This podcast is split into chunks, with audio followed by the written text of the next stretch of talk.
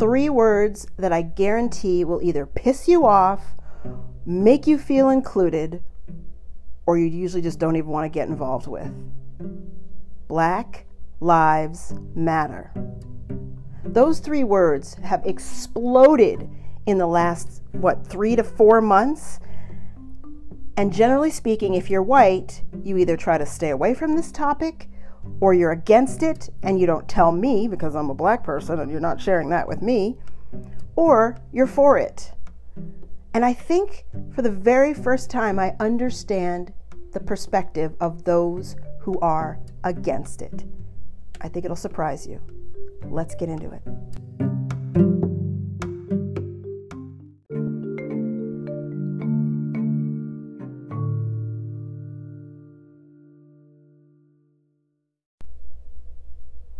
So, Black Lives Matter is the topic we're going to get into today. Before we do, first of all, I want to thank you guys for tuning in.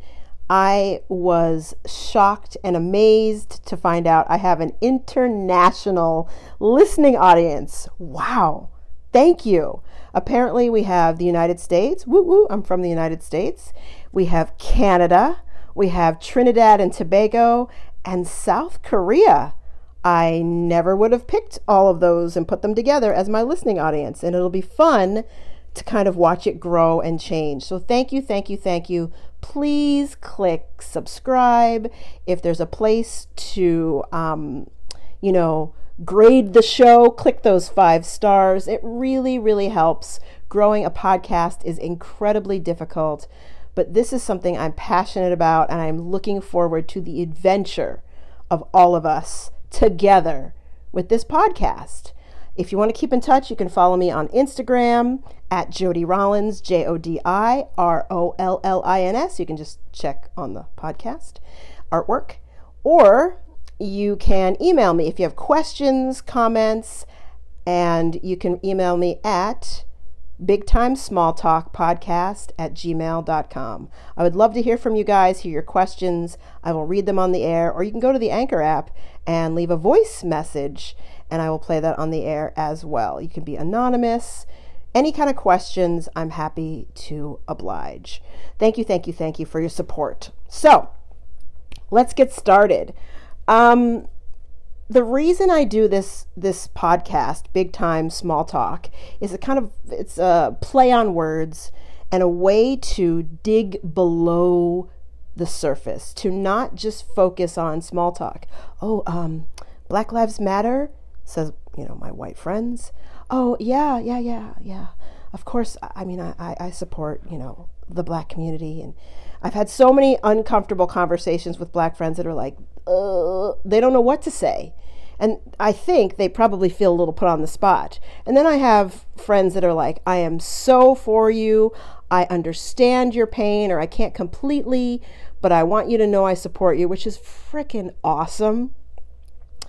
And I think what has happened is that those on the right have bastardized what Black Lives Matter is. and so I had to sort of reframe how I look at the hashtag. We'll call it the hashtag Black Lives Matter or BLM. It's a movement and a hashtag and a group and a way of life and a way of thinking. It's so many things. It's not just one thing. And my husband, who, you know, we were kind of having this conversation this morning, was comparing it to the NRA, which I don't exactly make this comparison, the National Rifle Association, the NRA. And a lot of people despise that organization and see it as the devil. And others are like, look, I am a good law abiding citizen. I enjoy shooting. I enjoy weapons. I am responsible. Why can't I be a part of an organization that has like minded individuals? So it's very polarizing. And the Black Lives Matter movement apparently is as well. So let's begin with what it is. And this is again just my opinion. This is what it is to me and the people that I know. My black friends, when we talk about Black Lives Matter, this is what it is to us. And we are tax paying American citizens. we have jobs, we have families, we have friends. We're regular people. Our interaction with the police is when we're speeding. I mean, I thankfully, knock on wood, have not gotten a ticket in a very, very long time. I'm that person that like memorizes the speed limits wherever I go. And I usually only go like four to six miles over the speed limit. I just, I know I have a lead foot, so I always have to put on the cruise control. I don't want that ticket. So that's my general interaction with the police. And it's unfortunate that Black Lives Matter only is being attached to police, but that's part of the problem we'll get into here in just a minute. So, when I have interactions with the police, they're either giving me a ticket or I just see them around my community. And I'm like, thank you for your service. I always thank police officers for their service because my assumption is they're good. I assume and I come from a place where I believe, in general, human beings, all of us, are good people. Decent people just trying to live our lives. Flawed, but decent people. Until you prove me wrong or prove otherwise, I believe police are the same way. I feel bad sometimes even just calling them cops, but that's what I call them. And so I try to thank them for their service for several reasons. I try to let them know that, look, not all black people hate you, no matter what you think. Maybe you see that on the news, or maybe the group of people you hang out with says that all black people want you dead and want you, the police department defunded or whatever, that we don't. Now, I did not grow up in the inner city. I did not grow up being harassed by cops.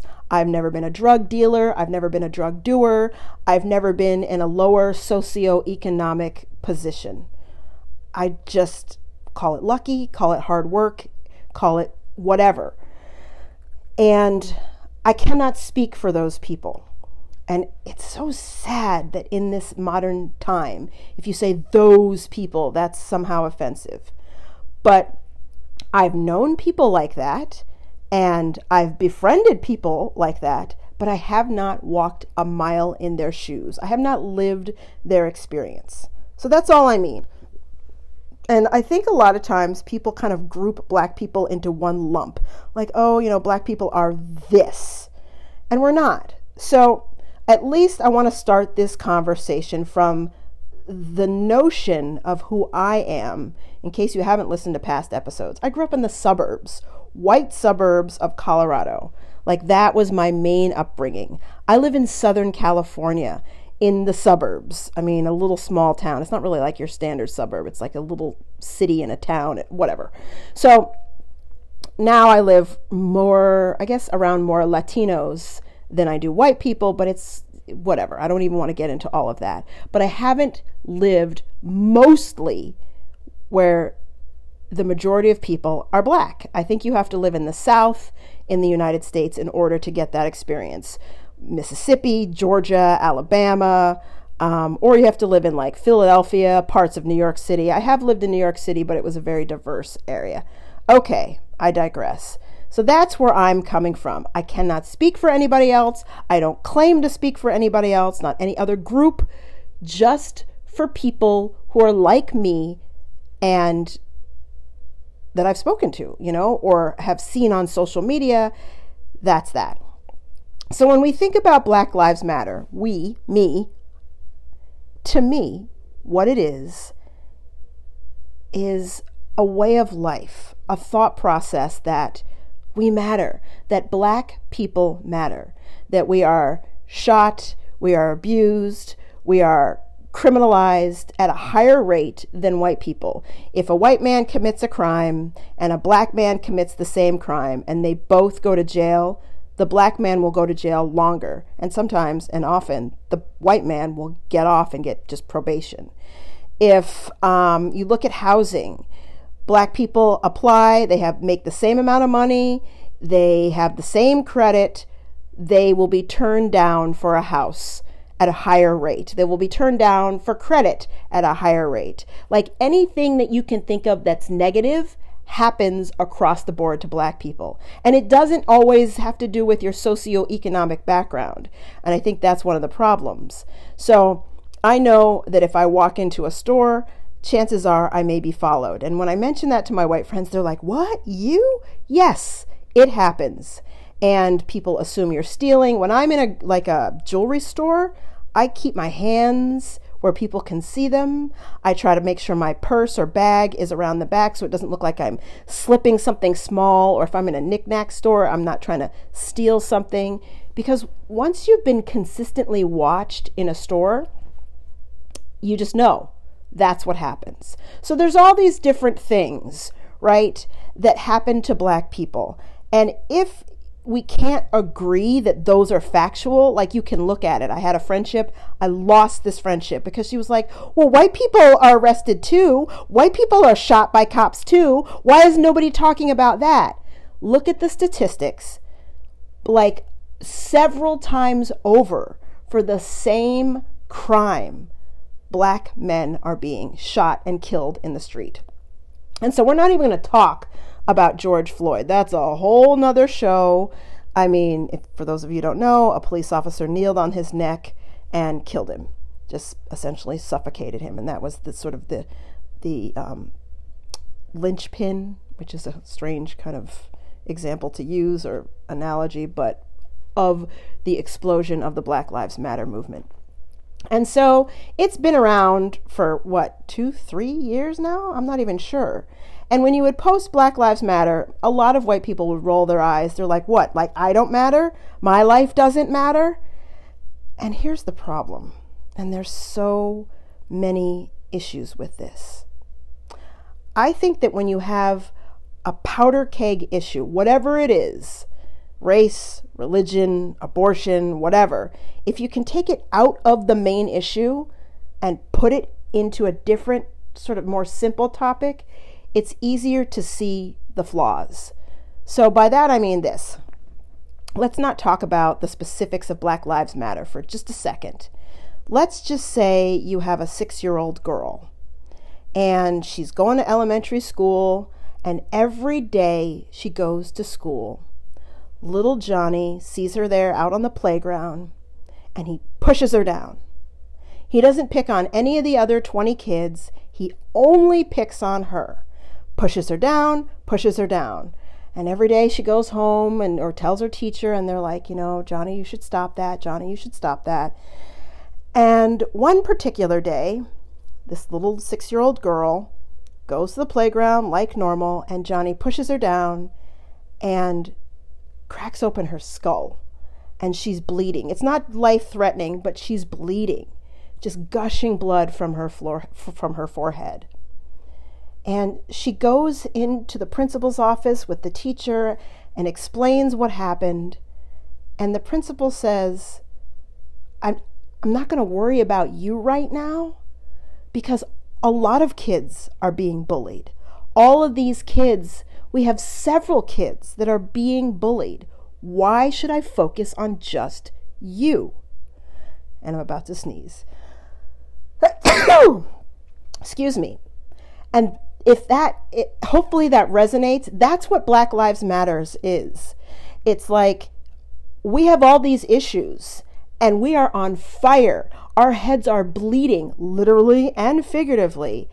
And people who say all lives matter are that principle saying well why should i worry about you? Lots of kids are being bullied when at the moment yes all of these different kids may have been bullied on the playground by somebody else and not by little Johnny. But this six year old girl is the one that's bleeding. She needs help. That doesn't take away from the fact that other kids are bullied. That doesn't take away from the fact that other kids need to be dealt with. That doesn't take away from the fact that other bullies are out there. But right now, it's this girl standing in front of you, bleeding, asking for help. You would never say to this little girl, I'm not going to focus on you because lots of kids are bullied. You deal with what's in front of you that needs the most attention and you solve the problems. And that's all we're asking for with Black Lives Matter. I had a friend, and again, this was another Facebook fight. I wasn't in it, I just watched it, and I was like, I cannot be friends with this person. He was like more of a past coworker, Facebook friend, but I liked him. And he kept saying, But all lives matter. All lives matter. You don't think that I don't have problems? You don't think that I don't have issues? You think I have white privilege? Which, again, we could have a whole nother show about that, but we'll just touch on it. Here's the thing you may have problems with your boss. You may have problems with your neighbor. You may have problems with a police officer. You may have problems with whatever. But you don't have the added problems of racism. I have all the same shit that everybody else has. My white friends, my black friends, my Latino friends, my whatever friends, Asian friends, we all have the same crap. But when you're not white in the United States of America, you get an additional helping. It's like we all have a backpack and some of us have problems with money, some of us have emotional problems, and you put that baggage in your backpack, right? Some of us have family issues. Oh my God, my, my father in law drives me nuts. Not my father in law. He's really awesome and I love him. I really do. But whatever your problems are, maybe you have a, an illness or you have depression, or you have anxiety, or you were hit by a car when you were seven and you had your leg amputated. Whatever those problems are, you put the metaphorical baggage in your backpack and you go through life. And some of us have a little more and some of us have a little less. But when you are black in the United States, it's like you get an additional brick put in that backpack. It's just heavier. And the way I can prove this to you is that I can say this. It's a perfect example. I will ask you one question and I ask you to be honest. Be honest with yourself. If for some reason you knew you were going to die and you could come back a race of your choice, but you could only choose to come back as white, and this is for my white friends, or you could choose to come back as black. I guarantee you, you would choose to come back as white. Because it's difficult. And you don't even know how difficult it is because you're white. You haven't experienced it. My stepson, for those of you don't know, I'm married to, as I love to say, a man of the Caucasian persuasion. So you cannot tell me I am anti white. I am not. I'm married. I love him. I love his family. I love my stepkids. But one of my stepsons said, I don't like this white privilege. It's just saying that I have no issues. And it's not saying that. Everybody's got their stuff. But when you're a minority, you get extra. Here's another example. So I was talking to my, this one's kind of funny.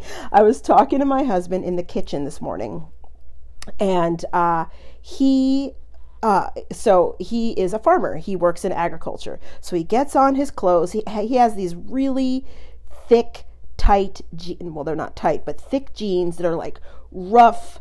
They don't have a lot of stretch, and we jokingly call them tough skins because when he and I were little, I hope you guys remember for anybody who was around my age, beyond 40, um, there were these really thick, tough jeans, and they were called tough skins. So little kids could run and play, and they would just, they were really uncomfortable, but they sold us to them like they were great. And so we jokingly call my husband's jeans tough skins, and they make his butt look square. And I said, you know, you never have ever had to worry about your butt. He's like, I can't see it. I don't know. You know, he's joking. And I said, when women put on jeans and we try them on, the first thing we do is we turn around and we look at our butt. We're like, how does my butt look in these jeans? Or if you're in a professional atmosphere, a professional setting, and you're going to be wearing a skirt, you're like, okay, how does my butt look? Is it too tight? Is it is this skirt too short? Or if you're walking in front of a group of men, you're like, are they looking at my butt? If you bend over, oh my God, is my butt hanging out? Is my whatever? We are regularly thinking about our butt without even really thinking that we're thinking about it. It's just what you do as a woman because men are always looking at our butts which is, you know, fine or whatever. It's just what it is. But men aren't thinking about their butts at all. They don't look in the mirror. I mean, some do, don't get me wrong. I have plenty of gay friends and maybe even a couple of straight friends who are like, I want to make sure my butt looks good. But your average dude, your average middle aged white dude, at least a farmer, isn't concerned with what his butt looks like in the mirror. It never occurs to him. And that's butt privilege. Like, yes, that sounds like a joke, but, and I say but again, but when the both of us are out in the world, that's something additional I am thinking about. I don't always want to be seen as a sex object if I'm in a professional setting. I don't want to bend over and have a group of construction workers if I drop my keys as I'm walking by staring at my butt. I don't like any of that. Most women don't. Like, I suppose there's some women that are like, hey, at least I still got it, you know? Construction workers are checking me out. Woohoo! But my husband never even considers it. It is not an issue. That's but privilege. Now, yes, I'm making light of it. Doesn't matter. My life is not ruined because I have to worry about my butt, right? It's not that big of a deal. It can be, I guess, in the case of sexual harassment. But in everyday life, it's just a nuisance to be gawked at. Sometimes it makes you feel good if, if the guy's attractive and they're nice about it. But to have someone staring at your ass isn't fun, right? Especially if you feel gross. You're like being visually raped. I go through my life, and that's the experience I have as a woman. But men don't have to think about that. And so, if you put it back to, you know, white privilege, you're going to see okay, I, as a white person, not me, but you, maybe if you're white, don't have to think about race. I'll give you another example. I was on a reality show and 8 years ago called Big Brother and again for those of you who have, you know, navigated over here from my social media and followed me from the reality show for all these years. Thank you so much for your support. I really appreciate it. I was on that reality show for that long. But going into it, I was like, I know that I am representing black people. When you're one of a few, people make judgments based on your race. So I knew that what I did and said would have an effect on what people thought of black people. I guarantee you, my white counterparts are not going into a reality show and saying, I got to make sure that white people think that I look and represent them well. It never crosses their mind, ever. You're just like, I want to look good. I want to make sure my family is, I'm doing them proud. I want to maybe look hot for the girls. I want to get a podcast when this is over. I would think all of that same stuff, but I have to worry about race. And that's the difference between white privilege. That doesn't mean white people are bad because they have it. We can even talk one more example beauty privilege. My whole life, except for, well, it's a mixed bag. When I was in high school, boys picked on me, said I was ugly. In middle school and elementary school, I, I was called ugly. Boys laughed in my face, but I was pretty cute. I mean, if you ever see a yearbook picture of me or school, I was a cute girl. You know, I got attention from from men and boys and whatever as I got older, and but I still also got called ugly. But in general, my entire life, I've been told I'm attractive. And that always feels a little egotistical to say, but I'm just telling you my experience. It has nothing to do per se with me It has to do with genes, right? My mom and dad got together, they made me, which I have a face, which have I have generally balanced features, which human beings tend to find more attractive. Features are that are even, not too big, not too small, whatever.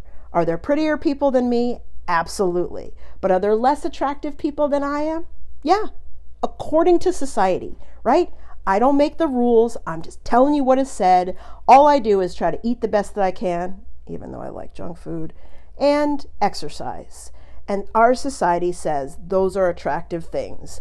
So if you're lesser attractive, lesser attractive, I don't know if that's the best English, if you're less attractive, maybe less men open doors for you. Maybe you're treated differently. I mean, they've done study after study after study how attractive people get more jobs, make more money, get more gifts, more free things, you know, men buy you drinks at the bar, whatever. I don't really think that much about it. But I would assume that is a looksist privilege. I mean, don't get me wrong. I don't I definitely look in the mirror and go, "Oh my god, what's this? What's this it?" Look at my double chin. So I find my flaws, I see them, I know that they're there.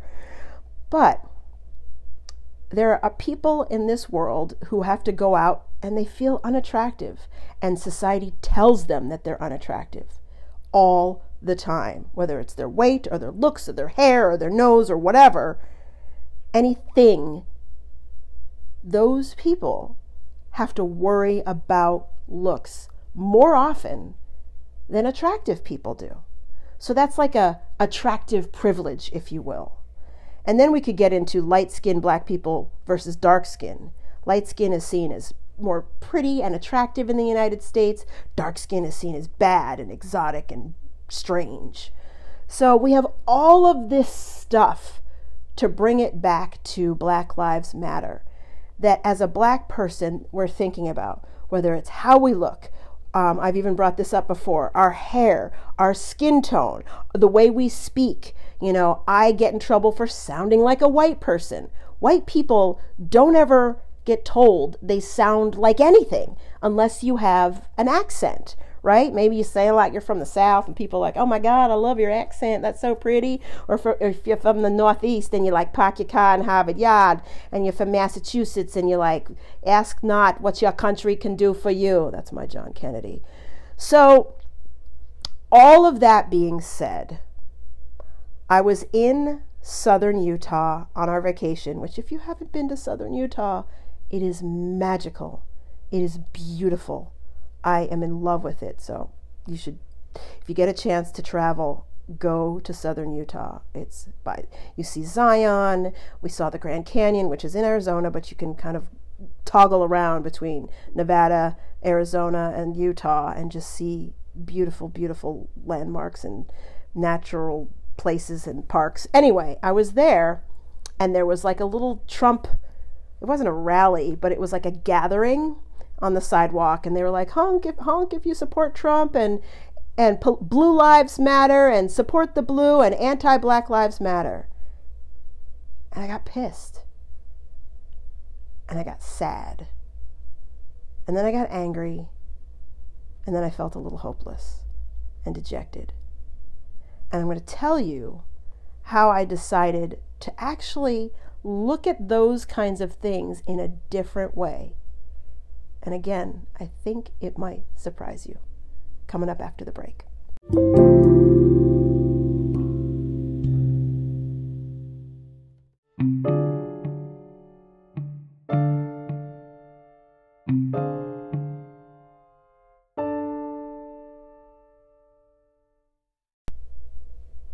So, thanks for not clicking away. Welcome back to Big Time Small Talk. I'm your host, Jodi Rollins, and Oh boy. So before the break, I was telling you that I was on vacation in southern Utah, this magical, beautiful place. And we were driving to our next destination to go hiking. And I was in great spirits. And I see all these people waving Trump flags and anti Black Lives Matter and Blue Lives Matter. And I got angry and sad and felt a little hopeless because I'm thinking, you're anti my life. You're anti something I cannot change. You're anti something that I am. My skin color, my culture, my history. How can you be against a people? And I don't think these people are like, you know, Ku Klux Klan members. These are just people who see Black Lives Matter movement in the wrong way. And it kind of got to me. And I started to think about how there was a saying, and I know I'm going to mess this up, but I thought it was really important and really poignant. It's that, oh, but basically this again, it's not as, as it's more succinct than this, but I will try. That the people who judge Black Lives Matter and Black Lives Matter rallies judge us by the worst of us the thugs, the looters, the thieves, the criminals, the people who are exploiting Black Lives Matter. People are like, there are no good protesters. Look at those people breaking bricks of, you know, breaking uh, windows with bricks and stealing. That's Black Lives Matter. And they focus on that and they hear what Fox News says, which, think about it, that Fox News does not represent black people, but they speak for us. And they say things like black people want the police defunded, which means you can't pay the police and that they won't make any money and we'll live in a lawless place and that we're Marxists and we hate white people and black men are going to start raping white women and all this horrible stuff. And so Black Lives Matter is judged based on that garbage. But then those same white people who judge Black Lives Matter that way judge the police by the positives. They say, yes, yes, some police do bad things and there are some bad apples, but look at all these great police. Why are you putting down all these fantastic, hardworking, decent people? You should judge that. Blue Lives Matter, which is just a thumb in my eye. When you say that to me, it's a thumb in the eye and, and it's uh, pressure on the back of the neck of every black person who's ever had to deal with racism because it's like dismissive. We're going to take your saying and we're going to change it because you don't matter. So it's okay to judge police by the best of them because there are wonderful, decent, hardworking, good police out there. And there are. Just don't focus on the bad ones because those ones will be dealt with and they're just bad, but focus on these good ones. We need the same for Black Lives Matter. The bad cops are the fringe. They are the small group out there. There's too many. There are too many of them killing and hurting and damaging black people. But the majority of cops are just trying to pay their bills and do a career that they enjoy and or respect. Some guys, I'm sure, get sick of it, but I know a lot of cops who really love what they do and they see it as a, as a true service. But why can't you take that same respect for Black Lives Matter and instead of saying it's all those thugs who are stealing and robbing and looting during protest. Do you know how many thousands and thousands and thousands and thousands and thousands and thousands and thousands of peaceful protesters there were? But what do the anti Black Lives Matter groups focus on? The thugs. I don't like them.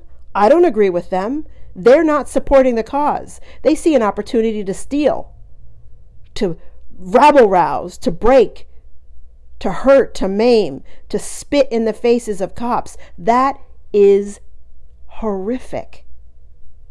But the majority of people who believe and support the Black Lives Matter movement are of all races, all backgrounds, all socioeconomic backgrounds as well. And they just want the violence against black people to stop. They want acknowledgement. We want acknowledgement that it isn't always fair for us, and we're not blaming you in the sense that, because I have, you know, I've heard white people say things like, well, I was never a slave owner. What do you want from me? Acknowledgement. We have September 11th. What do we hear? Never forget. That is the hashtag. Roughly what? 3,000 people died. I know someone who died in the World Trade Center, and we are regularly told never forget. If you bring up slavery or racism White people say, that was a long time ago. Move on. It was 400 years of torture, abuse, rape, and murder. 400 years. And our society regularly says, forget about it and move on. It was a long time ago. But 3,000 people were killed. Never forget. Again, I want to say this again so I don't get some kind of ridiculous email. I lost somebody on September 11th, worked in the North Tower on the 102nd floor. I've talked about it. You can check out the episode on my podcast that I dedicated to those people. So I want you to never forget too. But when you live in a society that says eh, slavery, I don't want to talk about it. It dehumanizes us as black people. It makes us feel like you don't care, like our lives, what? Don't matter. And then when you kill black men in the street, our lives, what? Don't matter. And when we don't get, you know, good credit ratings and scores, or I should say, when we do get good credit and we don't get the opportunities that our white counterparts get, it makes us feel like what? We don't matter. If you look at black women and white women, we are less married as our white counterpart would be. As I talked about on social media, on dating apps, black women are the least dated and reached out to of any racial group in the United States because it makes us feel like we don't matter. So, thing after thing after thing after thing after thing, we don't matter. And that's not about pointing fingers and saying white people are all racist because there's a quote from Anne Frank, which was her name, Anne Frank as America's, you know, pronounces it as we know it. Anne Frank, the famous what 13-year-old girl who hid in her attic for 2 years, almost 3 years from the Nazis. If you read her book, she says, I still believe that people are good at heart. She was murdered. Had to hide indoors, away from sunlight, for almost three years. I, like Anne Frank, still believe that people are good at heart. And that's how I had to rearrange my thinking. I don't think that the people on that street corner in Utah, beautiful Utah, hate me. I think that they watch Fox News and they see thugs and thieves and cheats out in the streets and they don't focus on the fact that all I want is to be treated like I matter. I pay my taxes. I don't commit crimes. I don't steal from you. I don't rape. I don't murder. I don't hurt you. I don't bring your property taxes down or wait, up. Uh, you know, because I crap up your neighborhood. You should see our lawn. It's beautiful. I am a regular person who just wants to be seen like a regular person.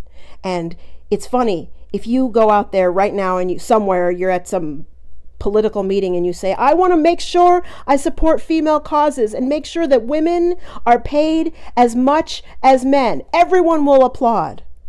But if you say, I want to go out and support black causes because black lives matter, and I want to make sure, people go, oh, black lives matter, and they roll their eyes. That's a shame. I don't want any extra. I don't want any guilt. I don't want you to be guilty, that is. I don't want you to feel guilty. I'm not blaming you. This is the system, it's set up. But you contribute when you don't even acknowledge that white privilege exists and you get mad about it. It's not your fault, it's just there. It only becomes your fault when you won't acknowledge that it exists. Again, I'll say this again I don't want anything extra, and I don't want to blame anybody. I don't want you to feel guilty about slavery. I get it. You didn't do it. I was never a slave. But racism still exists in America. That's all we want is acknowledgement and what's fair so that if I go into a job and they don't want to hire me, I have recourse. Instead of, well, how do you know they were racist? Maybe you just have a chip on your shoulder. So, what I've had to do is change how I see the anti Black Lives Matter, the Trump supporters who hate us. I take that back. They don't hate us, they don't understand us. They're not interested. They have to live their lives. After the break, I'm going to come up and I'm going to tell you in the closing words, come after the break coming up, not I'm going to come up. I'm going to tell you my closing words of what I've had to do to just refocus and find a way to really see that it's not as bad as I think. It's bad, but there's a way to look at it from a different perspective. I'll be right back.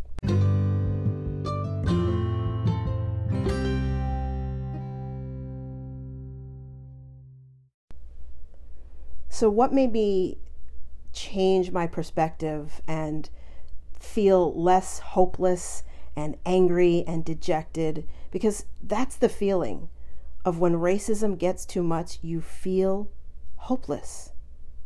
Imagine watching the President of the United States support Klansmen. That's what he did. We're not going to talk about Trump. We're not going to get into it. But imagine what it feels like to have people support someone who's done racist things. And I get it. There are other reasons why people support Trump. That's not my thing. We're not going to talk about that right now. But what I've realized is, and what I choose to believe, whether or not it's true, this is what I choose to believe, is that everybody has their own experiences. That everybody doesn't, obviously, have the same experiences. And the same way that I cannot 100% relate to, I have many Latina friends that are fighting to get the kids out of cages off the border. It is their passion. They are fully involved. They can quote people who are in charge and what's happening down there, statistics. I cannot. It doesn't touch me in the same way. Don't get me wrong. A child in a cage is horrendous, and I want them out. But I don't end up focusing on it the same way as a lot of my Mexican friends. And so I think racism and racial issues are the same. If you're white, it's just not your thing. Not all white people. You're trying to pay your taxes and live your life as well. And maybe you're focused on, you know, anti abortion, or maybe you're focused on climate change. Whatever it is that people focus on. It's what they feel connected to. And I think if I'm at home and I am a Trump supporter and I am watching Fox News, all that they see is the negative that has to do with Black Lives Matter. If I watched that, I would be anti Black Lives Matter too. Defund the police was like a gift to the right. For clarity, defund the police means take a bunch of crap off of the table for them that they really don't need to be doing. Police are asked to handle the mentally ill, handle drug addicts, handle crimes, put their life in danger, handle police uh, speeding tickets. They do all these things. And wouldn't it be great if somebody else could handle the mentally ill? Someone who was skilled and professional, having to do and understand mental health issues. That's not what police are there to do. They're there, they're there to protect and serve.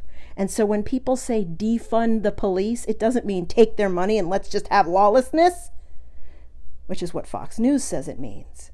I wouldn't want that either. No one wants to live in a lawless place. If you do, there's probably something wrong with you and you're the thief, you're the problem. I support good police officers. And I am open and I am empathetic to people who think that I believe the crap that Fox News says that I believe. I don't. I don't I'm not anti-white people. I'm not anti, you know, freedom to believe what you want to believe. Even if you want to support Trump, I disagree with you, but I believe in your right to believe in that man. So, I just decided to see these people that are on the street corner waving their Blue Lives Matter flags and anti Black Lives Matter as people, flawed, like me. I'm sure today I may have said something that may have been offensive to somebody, or maybe I can't communicate these thoughts in a way where, you know, some white people were on the show, like, you know, listening to the show earlier and they just clicked off. They're like, oh, God, never listening to her again. Because we're all flawed. But I really believe that if I walked into a store and one of those men were standing on the corner, who was standing on the corner waving the street sign, waving the signs about Blue Lives Matter. If, the, if I walk into a store and, and the door is about to be closed, I think one of those men would hold it for me. I think that if I said thank you, they would say you're welcome. I think that if I were applying for a job and I was skilled enough, they would probably give me the job. I truly believe that more people than not aren't racist. And I think the term is thrown around so much that it's almost like lost its weight. We all are prejudiced. We all have a prejudging notion in us. That's just human condition. When I see a guy in a hoodie, no matter what his race, late at night, I'm concerned. If I'm walking down the street and it's a single man with his hood on, I'm thinking, hmm, what's going on over there? I am prejudging. He could be a college student studying to be a doctor, but if he has a hoodie on, again, no matter what his race, it's 10:30 at night, I'm assuming that could be a rapist. Right or wrong. We all prejudge. I prejudge white people. I prejudge other black people. I tr- prejudge Mexicans. But what I don't do is act on that prejudgment and not hire somebody, not befriend somebody, not support somebody because of their race or their religion. I truly believe that most people just want to live their lives. Most people want to make sure police feel supported no matter who you are. So I think that those people on that street corner in southern Utah were probably good, decent folk. We disagree with who should be president, but I don't think they hate me for the color of my skin. They just don't understand my experience. And I don't understand their experience because if I did, I may be understanding why they were out there and supporting Trump. And I can't understand that. But they're probably okay. And sure, there are racists mixed in who want me dead, who would want to spit in my face, who use the N word. I'm not going to focus on them because life is too short. And I deserve to be on my vacation in southern Utah, not feeling angry and pissed and hopeless. And that's all we want as black people is a fair shot in this lifetime so that we don't have to march and we don't have to kneel and we don't have to say Black Lives Matter because you'll already know and that's it. I hope that in some way I at least made you think and didn't make you feel put on the defense. If you do have a slightly different perspective, or if you have a different experience than mine, or if you have a totally different experience than mine, I want to be able to reach out to people who don't necessarily agree with me. I want to share ideas. I want to hear from you guys. So if you like this, keep listening, Please click subscribe, click five stars on iTunes. Shoot me an email what you like, what you don't like, what you want to hear, constructive criticism. If it's just hatred, I'll just throw it out. If you have questions, we're going to have an advice corner. Please share. I'm by no means an ep- expert, but I like to share ideas. You can always email me at bigtimesmalltalkpodcast at gmail.com. I mentioned it earlier in the show. And other than that, follow me on Instagram. I want to hear from you guys. Jodi Rollins on Instagram. Thank you so much for tuning in. Thank you for listening all the way through. And uh, go out and be nice to somebody who's different than you are today. We can all learn from that experience. I'm your host, Jodi Rollins, and this has been Big Time Small Talk. That's my story, and I'm sticking to it.